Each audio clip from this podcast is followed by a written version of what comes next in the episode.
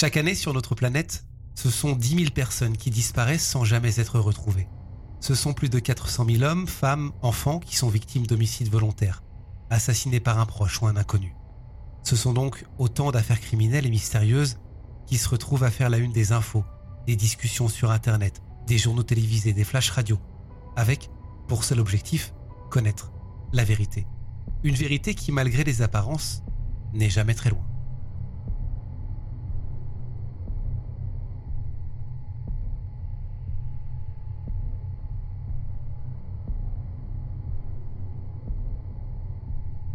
Le 14 février 2014 à Halifax, au Canada, Yelkin, un jeune homme de 25 ans, passe un coup de téléphone à Delila, la sœur de sa fiancée Loretta Saunders. Yelkin est inquiet parce que Loretta n'est pas rentrée chez eux depuis la veille et les deux derniers SMS qu'elle lui a envoyés étaient étranges. Ils n'avaient pas le même ton que d'habitude. Au bout de quelques jours, l'inquiétude grandit parmi les proches et les amis de Loretta. Elle n'aurait pas pu partir volontairement sans donner de nouvelles parce qu'elle était enceinte de trois mois. Les enquêteurs vont remonter le fil de sa journée du 13 février et obtenir des réponses à leurs questions. Loretta Saunders, 26 ans, est originaire de Terre-Neuve et Labrador, une province canadienne située à l'extrême est du pays. Elle est née à Happy Valley, Goose Bay, le 25 août 1987. Elle est issue d'une grande famille puisqu'elle a sept frères et sœurs, et ses parents, Myriam et Clayton Saunders, sont tous les deux d'origine inuite. Loretta est la cinquième enfant de cette famille recomposée, sa mère ayant eu deux enfants avec un autre homme avant elle. Ses parents la surnomment Petite Princesse, c'est un peu leur préféré. Dans cette grande famille, tout le monde s'entend bien. Les parents de Loretta ont l'habitude d'accueillir des enfants sans abri ou maltraités, et Loretta grandit avec toujours du monde à la maison et des tablés de 10 ou 12 personnes. L'enfance de Loretta est donc plutôt heureuse, mais au lycée, quelque chose va changer. Un jour, les parents de Loretta reçoivent un coup de téléphone du proviseur leur expliquant que Loretta a frappé un camarade. Ça ne lui ressemble pas du tout. Après enquête, ils découvrent que ce camarade en question la harcèle depuis plusieurs mois et avait même touché sa poitrine à plusieurs reprises. La décision est prise immédiatement et Loretta change d'établissement.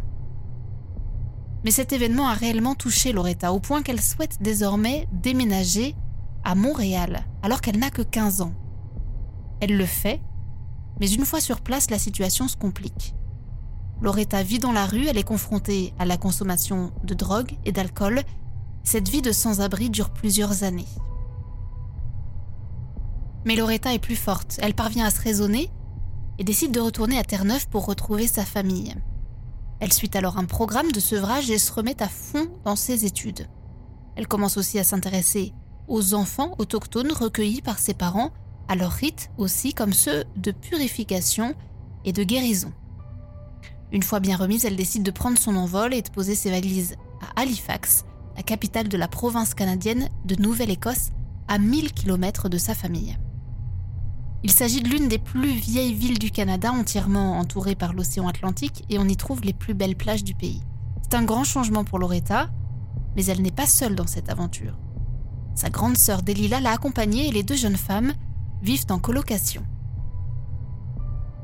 Loretta espère pouvoir entrer à la faculté de droit et devenir avocate. Elle a un objectif en tête, pouvoir défendre et protéger les femmes autochtones disparues et assassinées au Canada.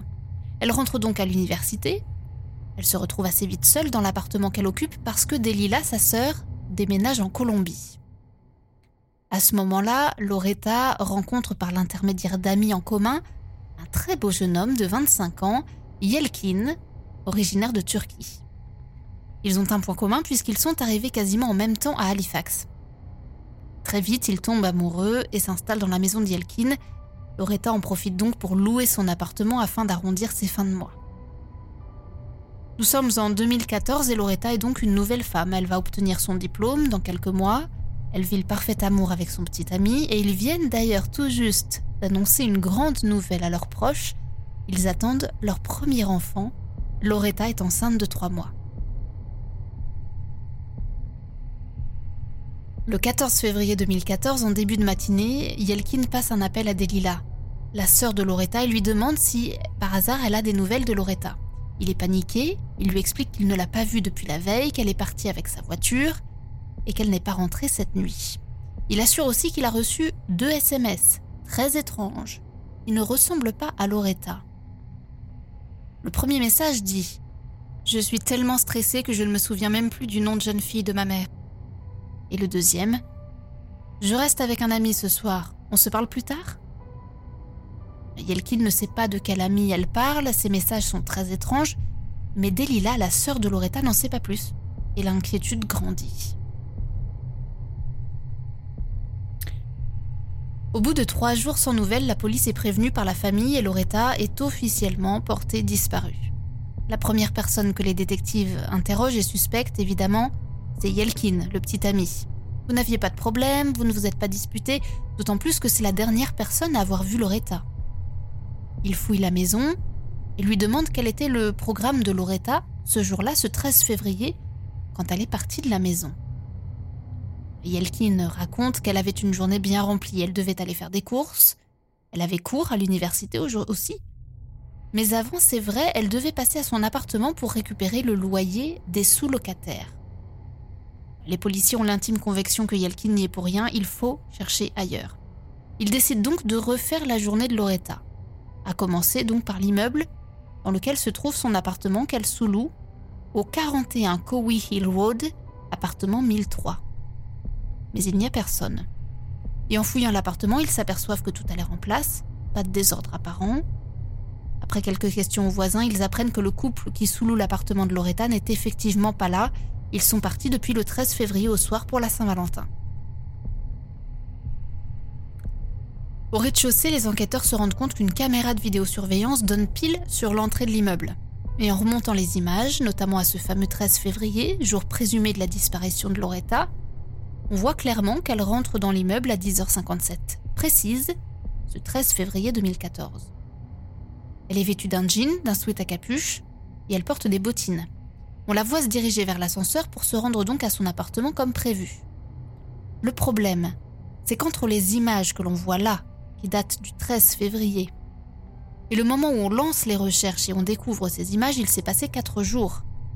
96 heures de vidéosurveillance à regarder pour comprendre par quels moyens Loretta est-elle sortie de l'immeuble? Était-elle accompagnée? Et par qui? Une semaine plus tard, l'enquête suit son cours et s'intéresse évidemment au couple qui vit dans l'appartement de Loretta. C'est quand même là qu'on la voit aller le matin du 13 février pour réclamer le loyer. Il s'agit de Blake Legette et Victoria Henberry. Deux profils inquiétants puisque tous les deux ont reçu des plaintes pour avoir menacé des gens à Halifax notamment. Les policiers les contactent et leur posent des questions. Avez-vous vu Loretta, par exemple? Eux disent que non, tout simplement parce qu'ils sont loin de la ville depuis plusieurs jours et qu'ils ne peuvent pas aider les enquêteurs. Le problème dans cette histoire, c'est que les cartes bancaires de Loretta continuent de fonctionner via des paiements sans contact, ce qui donne espoir à la famille. On se dit qu'il y a une trace de vie. Peut-être que Loretta a décidé de disparaître volontairement finalement. Alors on regarde à quels endroits ces cartes sont utilisées. Le jour de la disparition de Loretta, le 13 février, l'une de ces cartes est utilisée dans un magasin local. Grâce aux images de vidéosurveillance du magasin, les enquêteurs découvrent que la voiture de Loretta est bien garée sur le parking du magasin. Mais la personne qui en sort n'est pas Loretta.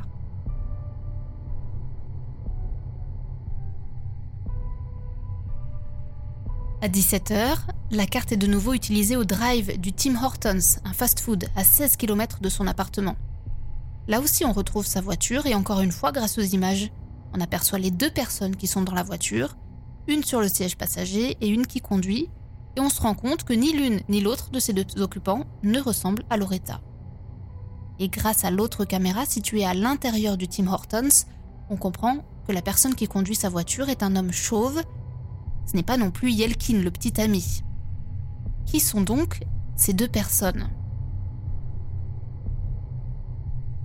Quelques jours plus tard, la voiture de Loretta est retrouvée à Harrow, en Ontario, stationnée devant une habitation. À l'intérieur de cette maison, deux personnes, qui ne sont autres que Blake et Victoria, les locataires de l'appartement de Loretta. Ils sont alors immédiatement arrêtés pour vol de véhicule et utilisation frauduleuse de cartes bancaires. Mais pour le moment, rien ne prouve qu'ils sont à l'origine de la disparition de Loretta. Parce qu'à ce moment-là, on ne sait toujours pas où elle est, ni ce qui lui est arrivé. Lorsqu'ils sont interrogés, ils racontent aux enquêteurs que c'est Loretta elle-même qui leur a prêté la voiture. Mais le mensonge ne tient pas longtemps puisque la police retrouve sur eux le téléphone portable de Loretta. Pendant que Blake et Victoria sont interrogés, il y a toujours une équipe qui travaille pour vérifier toutes les images de vidéosurveillance de ce fameux immeuble dans lequel Loretta est entrée le 13 février, mais dont on ne la voit jamais ressortir. Et pourtant, l'un des enquêteurs va finalement comprendre. Le 13 février, à 14h30, donc peu de temps après l'arrivée de Loretta sur place, la vidéosurveillance filme Blake sortant de l'ascenseur avec un très gros sac qui a l'air difficile à transporter.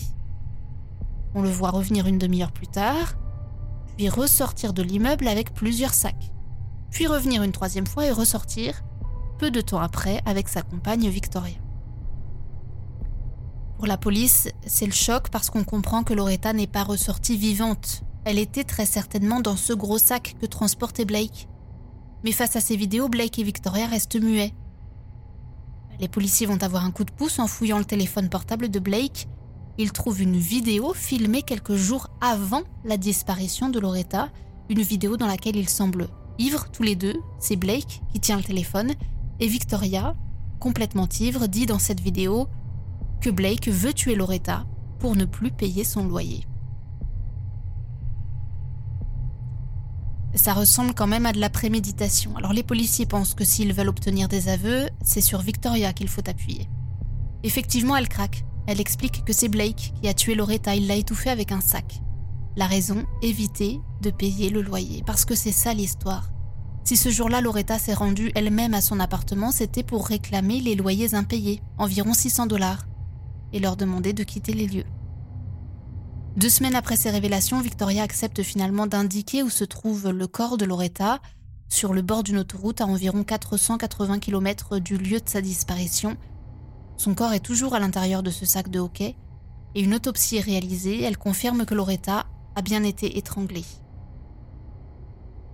L'avocat de Blake et Victoria voulait qu'ils soient jugés séparément, ce qui a été refusé par le juge. Ils seront jugés en même temps il raconte alors qu'en arrivant, Loretta s'est assise sur une chaise en attendant d'avoir l'argent des loyers. Blake est arrivé derrière elle et a commencé à l'étouffer avec un sac plastique. Mais Loretta ne s'est pas laissé faire et a réussi à déchirer le sac. Ça a dégénéré, elle se serait cogné la tête, ce qui l'aurait tuée sur le coup. Ensuite, ils l'ont mise dans ce sac de hockey qu'ils ont placé dans le coffre de sa propre voiture et sont partis comme s'il ne s'était rien passé. Ils se sont ensuite arrêtés pour acheter de la nourriture. Blake et Victoria ont tous les deux plaidé coupables du meurtre, ce qui évite à la famille un procès public, c'est-à-dire quatre semaines où on montre les preuves, les témoignages. Le juge a qualifié ce meurtre de terrible et de lâche. Blake est finalement condamné à la prison à vie sans possibilité de libération conditionnelle avant 25 ans. Victoria, de son côté, a aussi écopé de la prison à vie, mais pourra faire une demande de libération conditionnelle après dix ans, ce qui a provoqué la colère de la famille. La sœur d'Elila s'est d'ailleurs jetée sur les accusés en leur hurlant dessus. De très nombreux hommages ont été rendus dans tout le pays. Loretta était appréciée par tout le monde et engagée, c'est ce que retiennent les gens. Elle avait l'avenir devant elle et un enfant à naître. Les deux lui ont été volés par Blake et Victoria.